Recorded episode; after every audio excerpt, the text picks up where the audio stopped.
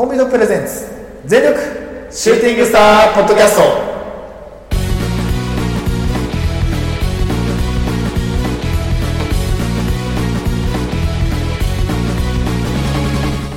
全力シューティングスタープロレスポッドキャストこのポッドキャストはプローターのプローターによるプローターのためのプロレスポッドキャストです全身全霊魂込めた月下大大統領の時間無制限一本勝負お付き合いくださいお相手長さんといつではい、お。願いします。お願いしますさあ、ということで、えー、前回ですね、はい。会期派プロレスラー総選挙の、えー、語りというかね、あの、えまあ、前説収録を、えー。しまして、まあ、えっと、同じくドライブ収録後、はい。ということですね。はい、ドライブ収録ということで、えーやらせていただくんですけども、えー今回ですね、えっと、新日本プロレス、えーニュービギニングのシリーズの、えーお話を、ちょっとねはい。しようかなというふうに思っております。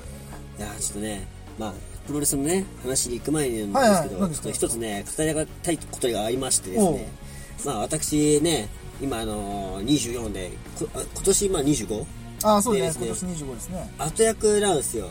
ああ、そっかそっか。うん、翻訳の年にね、我々、あのー、イノシシ年なんで、はいあの、ね、年男と重なって、うん役が来なかったんですね。であー後役、いや、怖いよ、なんてね、うん言われてて、早速ね、はいちょっと役が来たなーって話があるんですけど、なんすかなんすか。俺、スニーカー好きじゃないですか。はい。めちゃくちゃ好きじゃないですか。もう好きですねも。う我が子のように可愛がってるんですよ。はい。そのね、我が子が怪我しましたね。えー、何？しかも、そのはい我が子がね、はい。俺のね、はい我が子の中でもトップクラスに気に入ってて、はい。しかも、一番最近買った靴なんです。え？まあ、何かと言いますと、イージーブースト750がですね、うん破けました。え まあ、最悪なんですよ。えマジで ?750 が破けたんです。ー、いつ？まあ、あれ中古で買ったからまあ仕方ないっちゃ仕方ないんですけども、いやもうフロントのね、うん。部分があってうん。足首ホロスがあるんですけど、はい。そこ一番真ん中のところがね、うん。大きくなんか縫われてる感じ、はいはい。まあ、わわざとその縫い目をこう出してるみたいなデザインなんですけど、はいはいそこの縫い目がですねブチンと切れてー。真っ二つです、今？今真っ二つ。マジで？なんかあのなんだスプリットターンってあるじゃないですか。ベロが半分になってるあー。ああいう感じになってるんですよ。うーわ。先端が。あの先っぽブロッえ、マジか。ベリってやるし。最悪ですよ。えそれはちょっとえぐいな。最近買ったスニーカーだし、しそうだよねかも、超さ、俺が気に入ってるっていうかさ、もうずっと欲しい欲しいって言ってた靴だもんね。永遠の憧れのさ、スニーカーをさ、うんまあ、新品っていうかね、いい状態で買買わなかったのもあれなんですけど、はい失礼な話なんですけどね、うん靴様に対して。ねなんですけど、まあ、せっかくのね、その値段でお譲りいただける機会だったのでね、うんはい買わせていただいたわけなんですけども、はい。い、やーまさかの壊れるという、ね。マジかはいここで壊れたか。最悪っすよ。マジで。本当にまあね値段言ったらあれなんですけどもう何万もね買って買ってる靴なんですよそうだよね。はい値段的にもそうだしね、思い的にもね。そうそうそうめちゃくちゃ込められてるのにうん壊れてしまいましてですねいや履きますけどー履きますけれども履いたらそれ以上に壊れそうだなと思ってうん。いやー、ちょっとこれはね、ちょあの躊躇しちゃうじゃないですかいやこれはちょっと故障しちゃったね。ーやばいっすよいやもう車買ってだからすぐべっこりやっちゃったみたー、いうなわ、きつ。い。そういう感じですかね。まあ、車ならね、修理出せるけどさ、はいまあ、修理って修理ないもんね。そうなんだよね。スニーカーってね。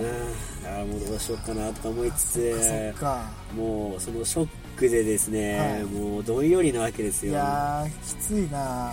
きついですよ。もうかといって新しく買うわけにもいかないし、まあ、買えないもんね。なかなかそう買えるものではないし、うんねえ代わりとしてなんかじゃ買ってその気持ちを埋めようっていうわけにもならないじゃないですか。そういうものじゃないしね。そうそうう。ん。あの子の代わりはあの子しかいないからね。そうなんですよ。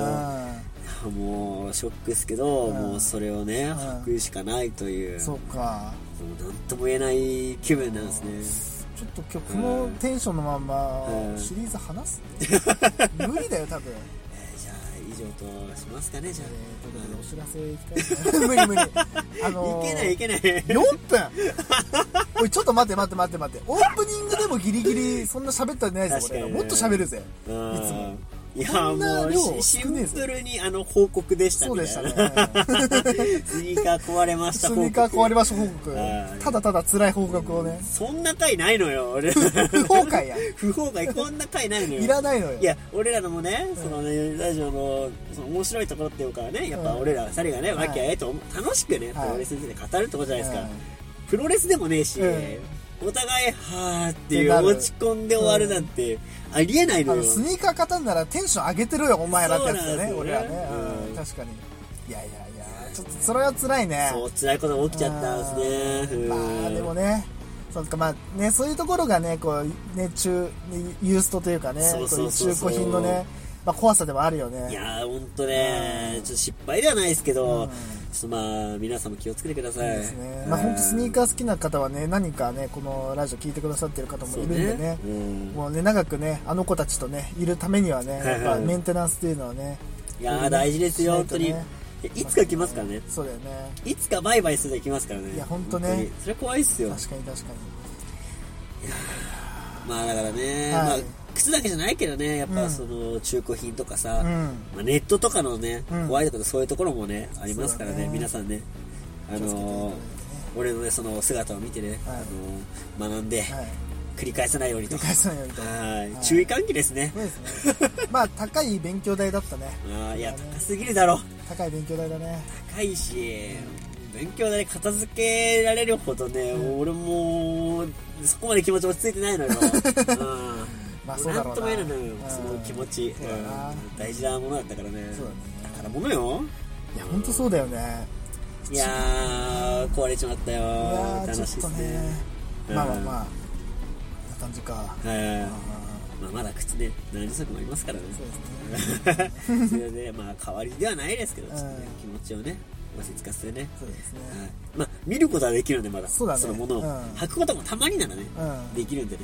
前みたいにガシガシは履けないですけど。じゃあ前回のその、まあ、まあ、前のね、こう放送回かもしれないですけど、はいはいはいわかんないですけど、更新順は、あの、会キャプロレスラー総選挙で入ったのが、あれがもあ、そうです。多分最後になったかもしれない最後になるかもしれない。う、わ、そうなんですよ。マジかそう、そう。大会の時に履いてたんですね。入ってましたね。はい。で、その日の帰りっすよ。うん。帰って、うん家着いたら、あれみたいな。えー、電車の中で、うんあ、電車、なんか階段かなんか登った時に、うんあれみたいな。最初なんかね、ズボンがかかってるだけだと思ったんだけど、うんそこのビリってこう半分なところにこう、裾がこう、折られてて、うんあれなんで挟ま、の挟まるあれみたいな、うんえ。どういうことみたいな。パッて開けたら、綺麗にせってれーと。いや、半分こになってると、うわ、最悪。多分あれ結構ね、最適にもぴっちりだったんですね。だったんで多分、こう、ホールドされてる状態で足首とか動かして、うんそれ耐えきれずにこう、ブチンといったのかなっていうね。そういう多分階段とか登ってる時にやっちゃったのかな。はいはいはい。うん。まあね、結構ね、こう、新宿内結構うろうろ歩いてたもんね。そうですね。うんうんそっかそっか。やっちゃったんですね。わかりました。え、マジこのテンションで喋れる？無理だぜ、多分。喋りましょう。喋りましょう。もう仕事だ。仕事だ。うん仕事だ。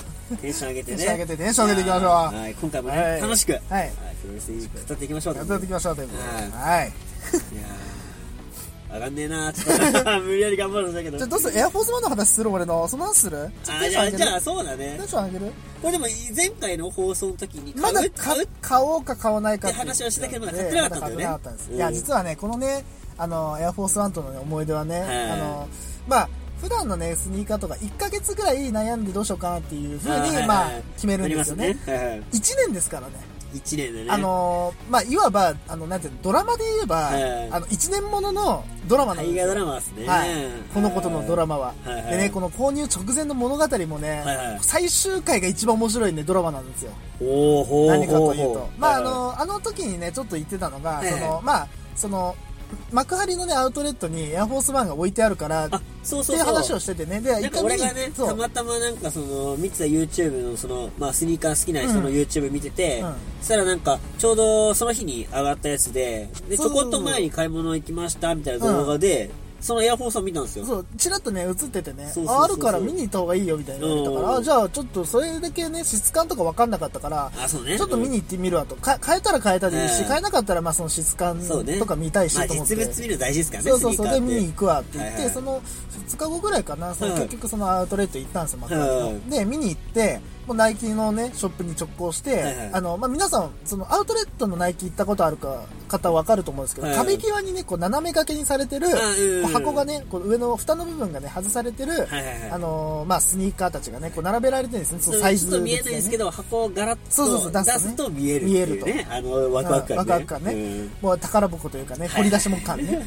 で、まあ、あの、20、俺7とか7.5なんで、まあ、多分ナイキは、その辺はね。ナイキは7.5なんで、うん。あの、こう見てたら、まあ、まあないんですよ。はいはいはい。でまあ、やっぱねえなと。まあ、うんないかと思って、じゃあまあ、そのまま帰ろうかと思ってたら、うんパッと開けたやつが、うんあのー黒のスニーカーあったんですよ。うん。あ、珍しいなと。あそこに置いてあるやつ大体カラフルなスニーカーとかさ、ね結構こう、まあ、なんつうの、こう、結構なんつうのかな、こう。好みが分かれるスニーカーだよな。奇抜なね、うん色合いのものとか置いてあるから、俺あるなと。俺なんうんだこの黒のスニーカーと思ってパッて見たら、うんあの、ヒーヒールだよね。ヒールの部分、うんかかとの部分に2って書いてあったんですよ。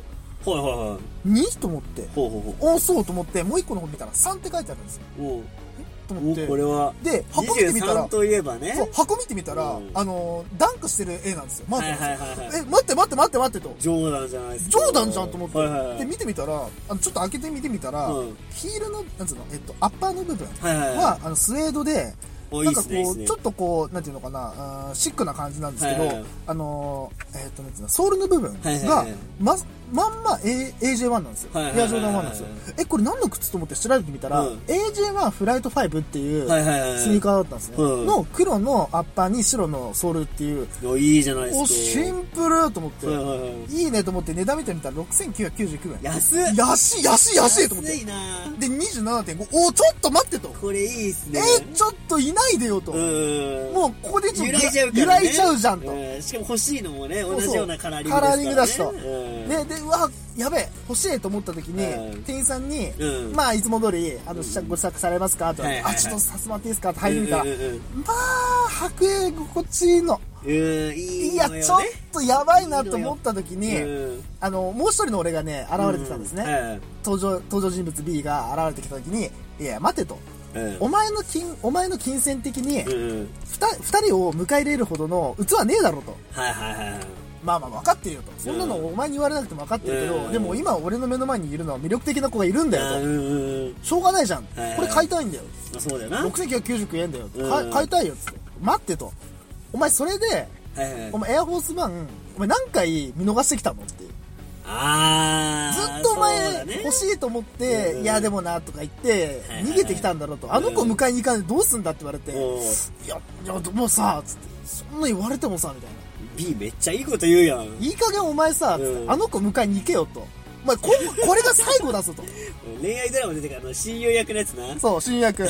お前、まだ、あの、空港行けば間に合うぞ。そうみたいな間に合うぞ バイクとか出してくそうれバイクとか出しちゃってくれるるやつね。お前、あいつ迎えに行かないでどうすんだよって言われて、あーと思いながらもうこれが最後だと。うん。これ逃したら、もうあの子にはもう会えねえぞと。まあ、ね。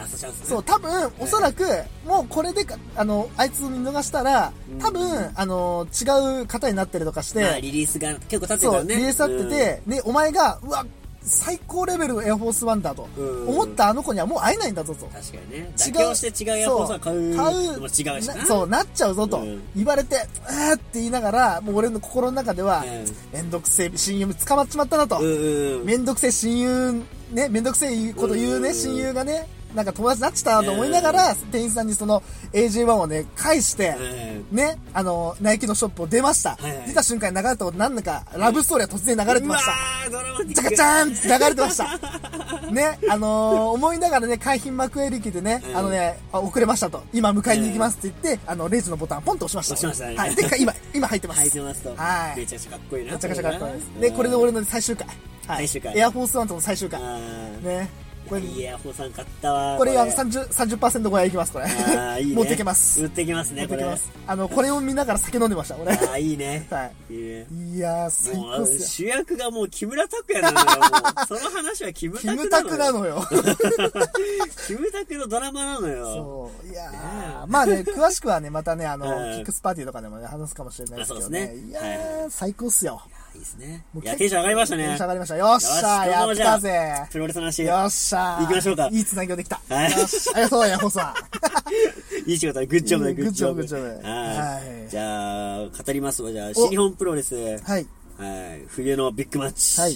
ね、えっ、と、ニュービギニング in 札幌。in 札幌え初日ですね。うん。えー2月1日土曜日。はい。えー会場は北エルですね。はい。はい。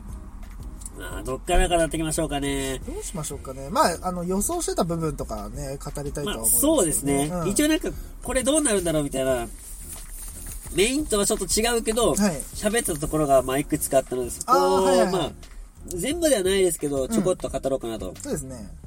あの、第4試合、スペシャルタッグマッチですね。はいロビーイーグルス、リュウリー、バーサス、ブシ、ヒロムっはい。ていうのがあって、はい。これ、イーグルスが、まあ、どう出るか、はいリュウリーと組んでどう出るかって。話してたじゃないですか。はい。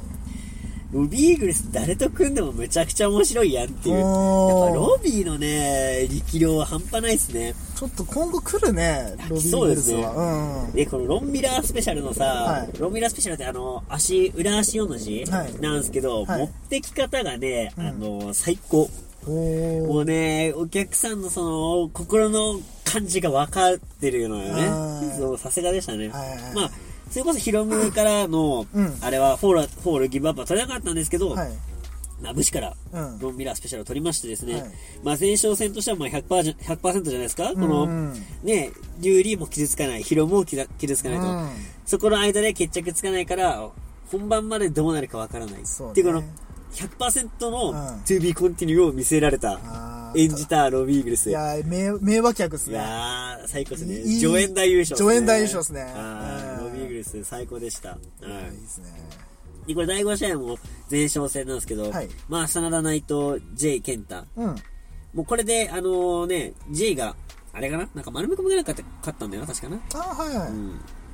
だったんですけど、うんやっぱ J のね、プロレスのうまさはさすがっすね。うん。うん。この中だって、面白いなと思ったのはやっぱ J、真田。で、やっぱ健太はプロレスってよりかは、やっぱ今はそのね、バックステージコメント含めの、うんなんか面白さにもなりつつあるから、うんうんシンプルに試合だけでなんか湧くって感じではなかったっすね。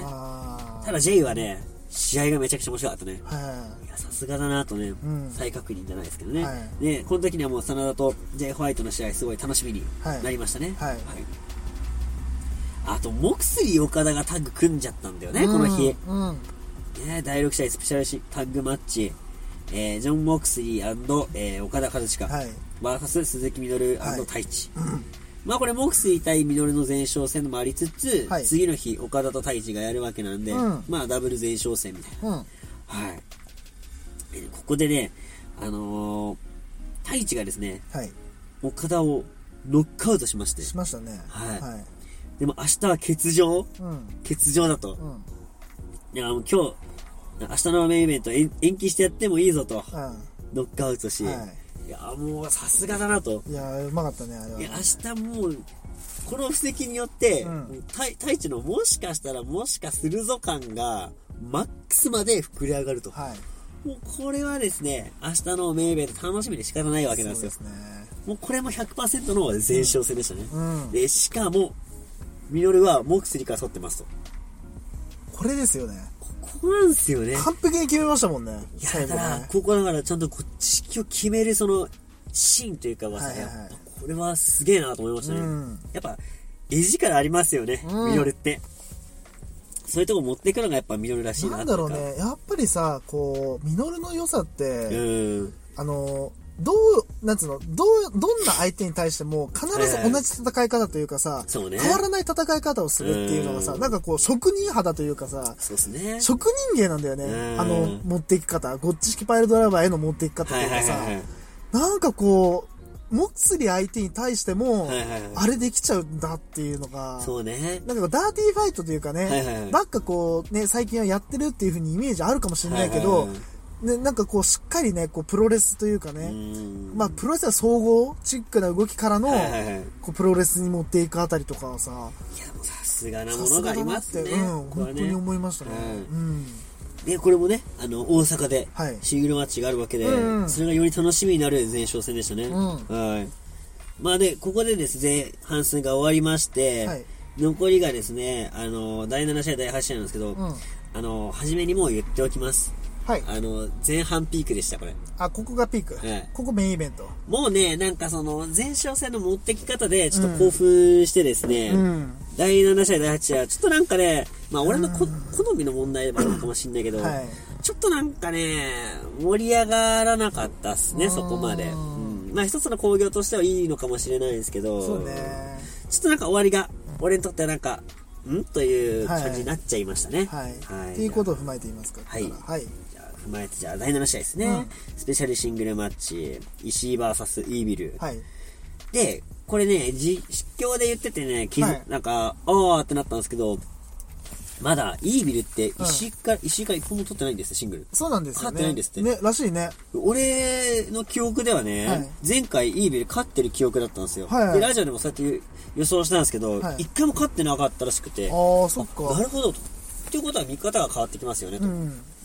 一度も勝ったことない石井をはい倒して、うんてかもうでかい壁を壊す試合なんだと。うんうん。ほうほうほうほうと。まあ、いつもね、いい試合しますから、うん。まあ、今回そういうね、副題みたいなのもありまして、はいここはね、やっぱ気持ちで、イービルが打ち勝たないといけないんじゃないかってとこで、あのーやっぱりうまさでうん上回る石井。石井？ただ、ゴツゴツしてるね、メインみたいな感じじゃないんですよ。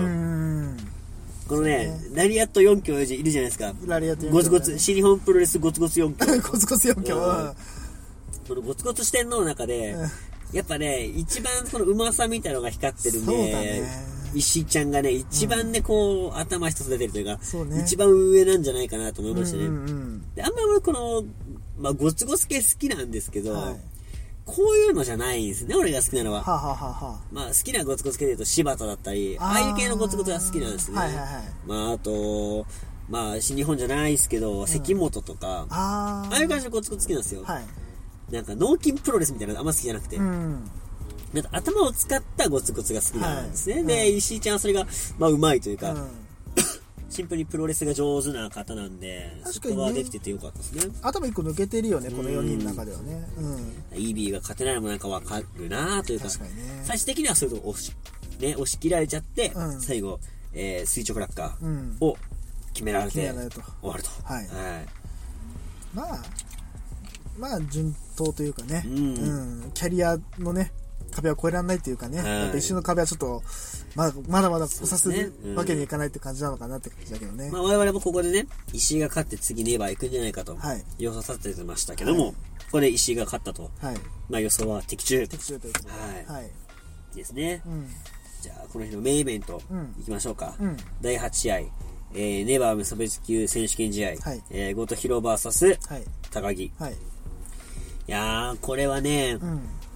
はっきり言って、うんあまりタイプじゃない試合だったので、見ようかともなな悩むくらいの感じだったんですね。はいはいこの日時代なんか。はい。まあメインがこれか、みたいな。うん。まあ一応似た者同士でやるのまあ見るか、みたいな。うん。まあまあ試合展開はまあいつも通りっすよ。いつも通りだったねいつも通りのことひろ、うんまあ、ことひろさんは変わることはできない。うん一生、一生あのまま。うん。ねだ誰が何でももう変わんないですよ、あれはうんで高木も結構ああいう感じじゃないですか。そうだね。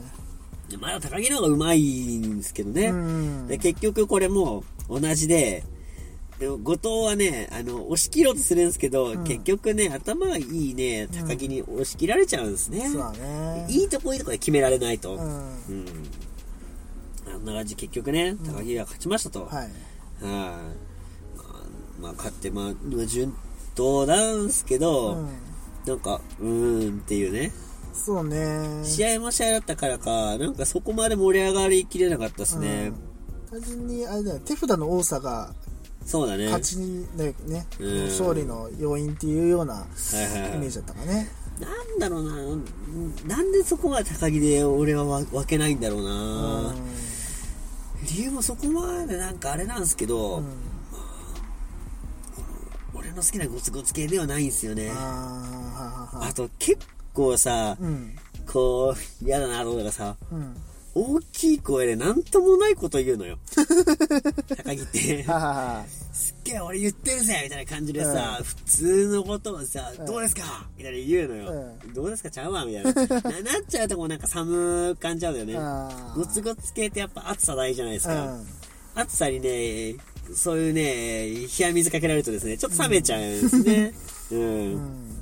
暑さに深みがないのかね。そうそう。え別にマイクはうまいですよ。うん。盛り上げるの上手なんですけど、うん。たまにそういうのがあるという。あうん、いや、多分ここできこういうこと言うとさ、なんかさ、いや、すごいうまいだろうとか言う人いるから、ちょっと、うん。ね、ね、そういうね、ちょっと頭の足んない人のためにうん。付け足しておきますけど、うん。マイクはうまいんだけど、うなんかた、たまにね、なんかそ、ね、そういうこと言う言う言うのよ。うん。そうするとなんかちょっと冷めちゃうなっていうね、ん。だけですからね。そうね。なんか、あと試合のやっぱさ、終盤への畳みかけとか、うん。そういうところでやっぱ、こうプロレスワークしていくじゃないですか。はいピークじゃないですか。うんそこがなんかやっぱ、後藤のそのぶつ切り感、独特のぶつ切り感じゃないですか。はい高木もなんかね、そこをまとめきり上げられなかったのがちょっとあれかなと。いい選手はやっぱ後藤でもいい試合しますからね。そうねいくら後藤相手でも。いいからことは言うよね高木もどっちかって相手に合わせてもらってる感が強い感じなんで、お互いその辺はね、うん、なんか持ちつ持たれつな感じに思えちゃったんですねう。んうんそうですねまあここででもね、高木が新チャンピオンになりました。したねはい。うんはいまあでもね、散々言ってましたから、ネバーの価値を上げるとか、うんその先の展望が、みたいに言ってたんでね、まあそこに期待しようかなと。そうですねまあ口だけにはならないでほしいですね。うんうんまあ、どういうね、あの、持っていき方するかっていうところをね、ちょっと今後ね、そうですね。だから次多分だから、俺らの予想で言うと、石井が来るのまあ、かなって石井じゃ感じななんいだけど、これは。うん。まあ、石井の先が見たいよね。そうだね。ううんん。どういう感じの選手が来たら面白くなるかなと。ああ、ははは。確かに。誰来てほしいです、今、ネバーに。一番。ネバーに？うんそうね。そこ問題じゃないですか。俺もパッと出てこないんだけど、うん。ネバー。俺もパッと出てこないな、特にこれっていうのが。今のネバーね、誰来たら面白いですかね。まあ、言っちゃえばこう、なんていうの、こう、今も言ったゴツゴツ系の、はいはいはいこうね、正面からぶつかりに行くようなタイプだよね。はい。うーんこれといっていないな、なんかな。あ俺一人挙げるとしたら、田中翔。あー。田中翔はやっぱそのライバル視してるじゃないですか。そうだったし、なんかね、こう、最後ね、言ってたね、試合はいはいの大会後というかね。はいはいうん。あれはありかなと。そうだね。まあネバー無差別級で、しかもネバーにはすごい、あの、翔さんね、うん。あの、思い入れがあるんですよ。はい。実はネバーの、あの、トーナメントの時にデビューしてるんですね。あー、そっか。自分のデビューの日のメインイベントで、ああのね、設立したベルトなんで、はいすごい思い入れがあるとで、相手も思い入れがあると。ーうん。これは熱くなるじゃないですか、やっぱ。うん。だから、ね、しかも無差別って言ってるわけだから、うん。まあ別にね。そう、ジュニア同士、ジュニア同士とか、まあ、坂木はもうヘビーなのかな？ううんん。けど、そういうね、垣根を越えたそのライバルみたいな感じで争うのもありかなと。そうだね。うんそう考えたらなんかこうね、あの、ジュニアの選手もね、はいはいはい。うんあのー入ってきてもいいうんうんベルトだからね、別に。そうなんです。だから、そういう部分で面白いかなと思いますね。ね。うん。まあ、ね、あと、高木に望むのはですね、う昔、あの、柴田とかが、あの、ぼね、なんか、何回も防衛してって、こう、ネバー盛り上げたじゃないですか。うん。まあ、ネバーの価値上げるっていうんだったら、それくらいのことはしてほしいなと、高木に。うんだから結構、まあまあな競合をですね、うん。まあ、ネバークラスといったら、あれ失礼ですけど、うん。じゃない選手を巻き込んで、はい。防衛してってほしいなと。うん。しかも高木らしい姿で、高木らしい試合のね、内容で。うん。で、そうやってなんか、こう、周りをね、こう黙らせていくじゃないけど、認めざるを得ない状況に作ってほしいなと、うん。高木望みますね。はい。うんはい。じゃまあ、そんな感じで、もう1日目があ、はい、終わりまして。終了しましてですね、2日目ですね。ははいい。すごいね。2020年2月2日でさ、うん2020-0202じゃん。ん反対からもさ、2020-0202だね。おー。まあどうでもいいね。うん まあおー2月2日のですね、鍛えるはい2日目ですね。はいはい。この日は何から語ろうかなあ、そう、あれ、ガブリエル・キッドとね、エルファンタズムのあね、話とかしたんだよね、しましたね。確かにうん。で、これ第4試合でもね、ロビーが輝くのよ。あうー。ーん、本当ロビーのポッドキャストになりそうなんであれなんですけど、ちょっとね、少ししか喋らないですけど、はい。ロビーイーグルス、石井、後藤、うん。武士、えーイービル、高木の6人タグマッチだったんですね。はい。で、またイービルがね、武士から取るんですけど、うん。ここもまたね、メンバー変われど、はい。ロビーの輝き方はね、変わらないはあい。ロビーさすがだなと思いましたね。で、地味にこれ、ブッシー、イービル、高木っていうのは、あのーネバー6人タグのうん。チャンピオンで、はい。で、イーグルスと石井と後藤、これ次挑戦するかなんか、だったんだよね。はいだったのか、これで決まったのか忘れちゃったんですけど。うん。で、これ取ったわけで、はい。次に繋がると。でその後楽園で私はもう面白かったんですよね。ほうほうほう。うん。メインイベントでそのロネバー6人タグやったんですけど、うん。ロビーが惜しいとこまで攻めるんですね。で、武士に取られるんですよ。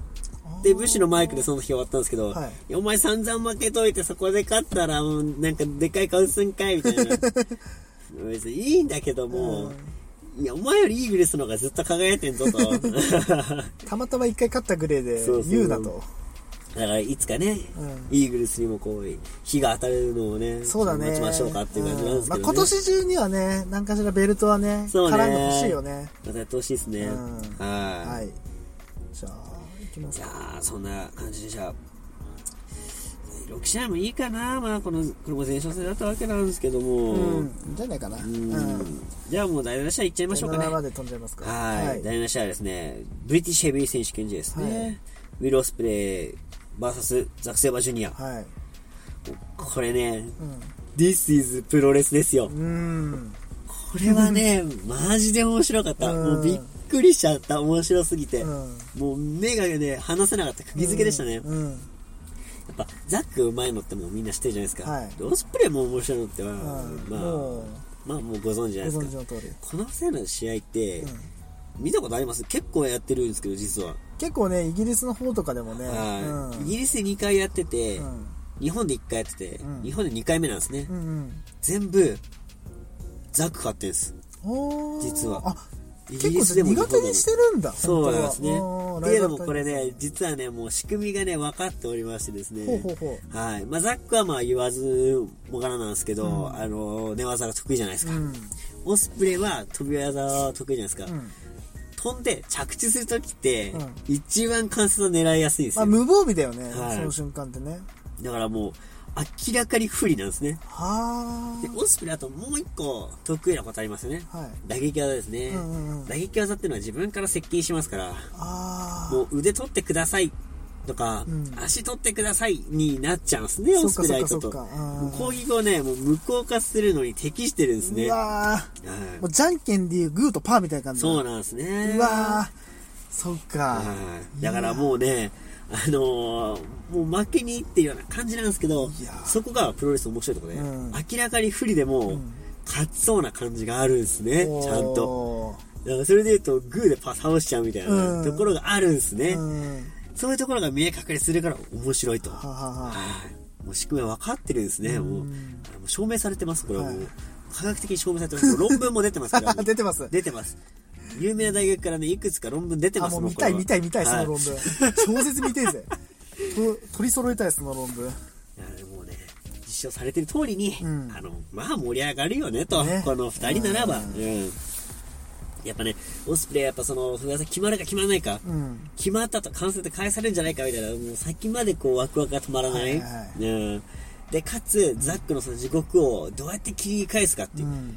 オスプレイはね、新しいね、ものを手に入れたんですね、強みを。うん。それがね、パワーなんですね。はい。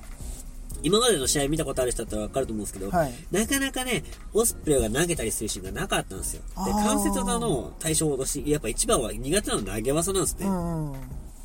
まあ自分から絡みついてるわけですから、うん振りほどけばいいわけなんですよ。うん。それがむ前はできなくてやられてたんですけど、うん。今はね、パワーボムとかで結構ガンガン切り返すんですね。あこれはオスプレイ勝ち目あるかもと。うん。ね、で、あのー空調だとかも駆使しつつ、うん相手を翻弄し、んダメージを着実に与え、うんいいところで全部返されるんですね。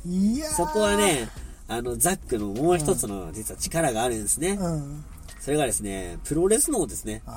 彼はめちゃくちゃ賢いんですよ。うんめちゃくちゃそういう頭の回りが速くてですね、もう上回りそうになって自分の未知のその脅威があら、ね、試合中出てきても、即興で対処できちゃうのがんザックなんですね。あいやパワーできたなら、あ、じゃあ、まあ、そしたらこういう試合展開しようかな。いや、もう手のひらでオスプレイが転がっていくというか、まあ手のひらで飛び跳ねるというか、ーオスプレイがね。うんいや、もうザックさすがだなと。すごいね。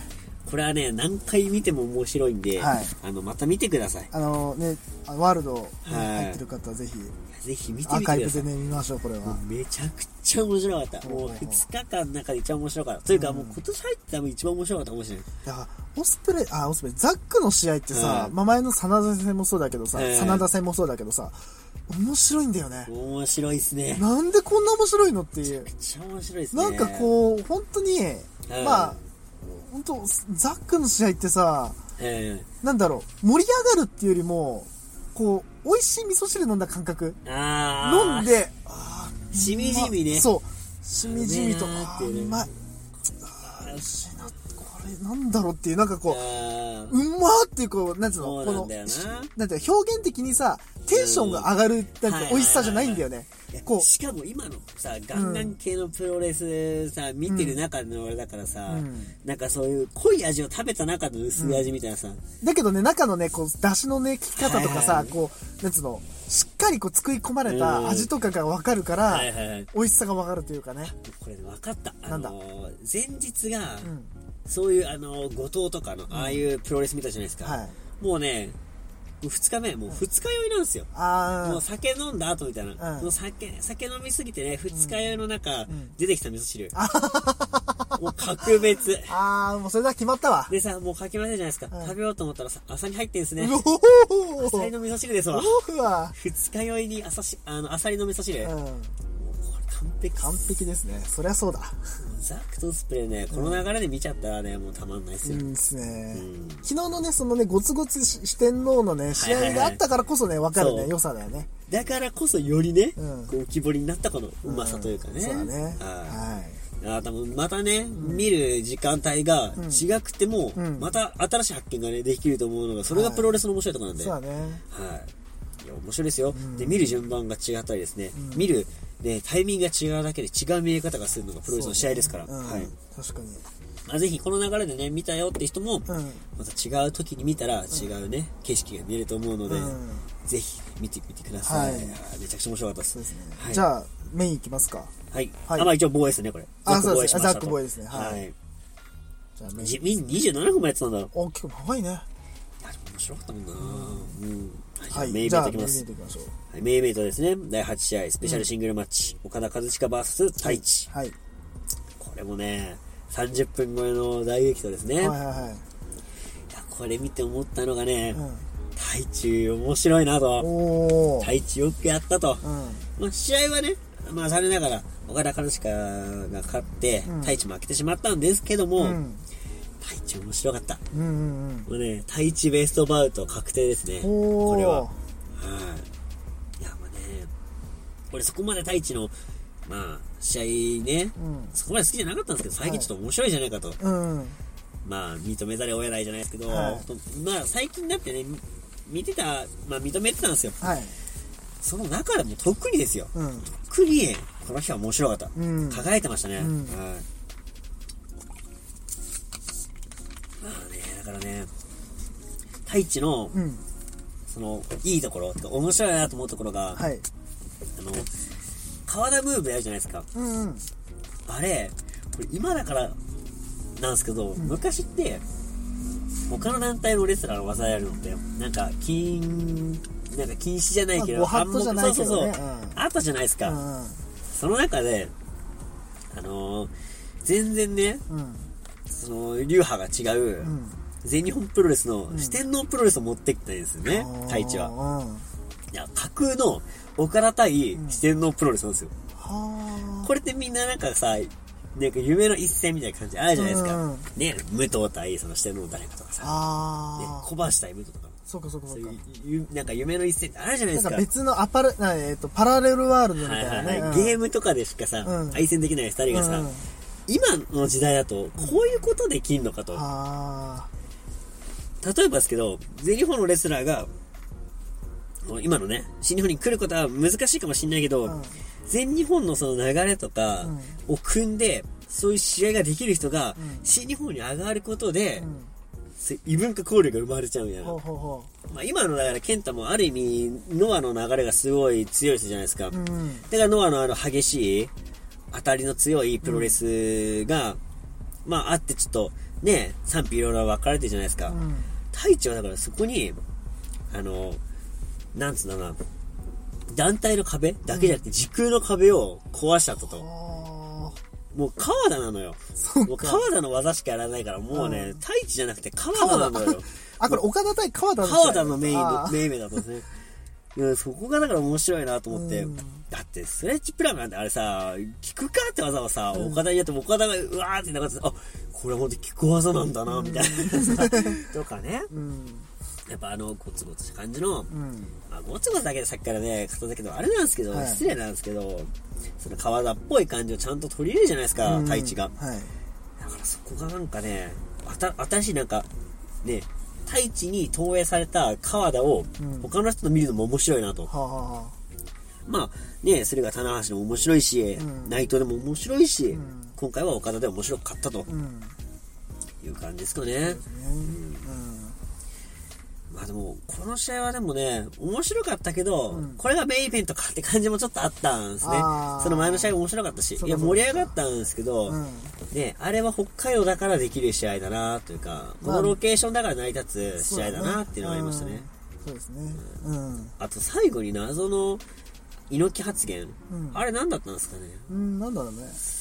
あれは何も意味がないのか、うん。何かあんのか、ね。またまた、うんで俺昔さあの中村慎介がアントニー猪木発言したじゃないですかあ、うん。あれかなと思ったんだけど、んあれ別におあれ札幌でも何でもなかったんですねうん。うん。あのねけ昔を超えて何が悪いみたいなね、ありましたけど、うんああいう感情を案じて言ってんのかなみたいな、うん。かと思ったらそういうわけでもなそうだし、うん。なんかああいうのってさ、うん不透明すぎるさ、うんそれか不明すぎるメッセージだとダメだしさ、うん。分かりすぎても面白くないじゃん、うん。考察がないから、だうん。けどその間が欲しいよね、うん。なさすぎて考察できんかったもんあれは、うん。どどういうことみたいなうん。しかも締めのさ直前最後の締めの直前だったからみんなポカーンとして終わったじゃん、うん。一番締めとして良くなかったなと思ってなんかねもうちょい噛み砕いたなんか分かりやすいあれでもよかったなと、ーううんん。岡田らしくないというかね、そこは。ねうん。いや、あれはなんか岡田なりのその悪ふざけ的なあれなのかなとか、うん悪ノリ的なあれなのかなとかも思ったり、うん。あの猪木発言なんか繋がってくんかね、今後。ね。まあ、猪木もね、うあの、昔は全然あれだったんですけど、ライガーさんのね、うん引退の時にビデオメッセージであるというかあったりとか、ちょっと距離が近づいてる感じもあったんで、ん。うん。何かあんのかなと。うん。ね、最後の猪木が何か岡田に仕掛けるのかもしれないですからね。うんそうですね。